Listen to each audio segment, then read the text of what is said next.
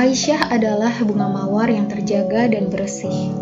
Allah telah menyucikannya dari segala penyimpangan dan kebatilan.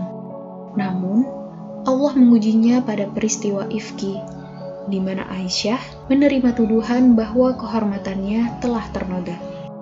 Tuduhan ini menorehkan luka yang sangat dalam di hati Aisyah radhiyallahu anha.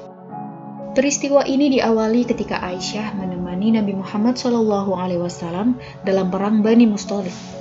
Dalam perjalanan pulang menuju Madinah, Rasulullah dan rombongan beristirahat di sebuah tempat. Aisyah pun keluar dari Haudaj untuk suatu hajat. Haudaj adalah tandu yang berada di atas punggung unta dan ditutupi kelambu. Ketika selesai menunaikan hajatnya, Aisyah kembali lagi ke rombongan. Namun saat itulah ia menyadari kalau kalung yang ia pakai telah terjatuh. Maka Aisyah kembali lagi untuk mencarinya. Saat kembali ke rombongan untuk yang kedua kali inilah, Aisyah kehilangan rombongan. Para sahabat yang menaikkan haudaj itu ke punggung unta tidak menyadari jika Aisyah tidak ada di dalamnya. Karena pada saat itu, Aisyah masih bertubuh ringan dan masih terbilang kecil, hingga para sahabat tidak curiga ketika haudaj diangkat dan terasa ringan.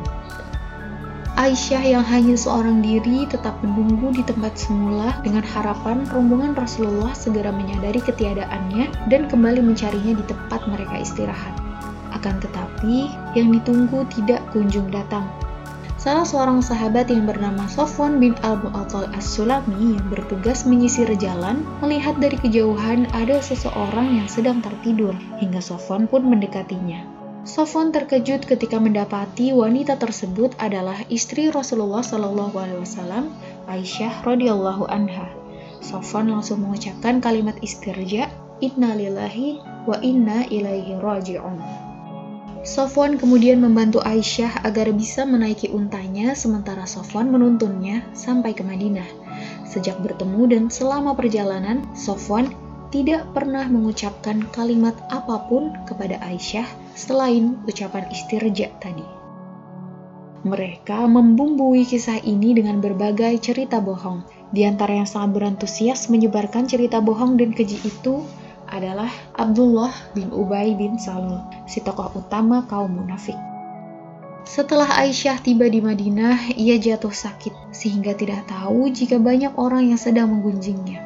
Hanya saja Aisyah merasakan ada perubahan dari Rasulullah Shallallahu Alaihi Wasallam, yaitu Aisyah kehilangan kelembutan yang biasanya beliau tunjukkan ketika Aisyah jatuh sakit.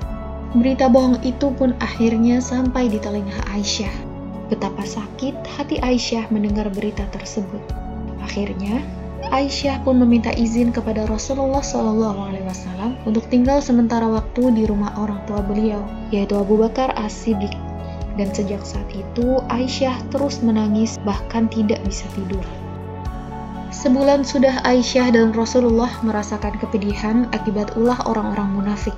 Sampai akhirnya Allah Ta'ala menurunkan 10 ayat Al-Quran perihal berita dusta ini, yaitu ayat 11 sampai 20 surat An-Nur.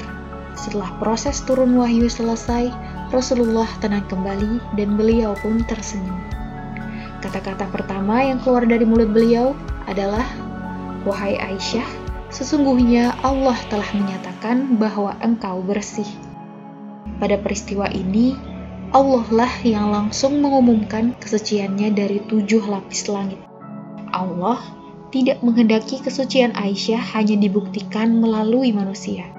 Namun Allah lah yang langsung membebaskan Aisyah dari tuduhan keji itu melalui ayat-ayat Al-Quran.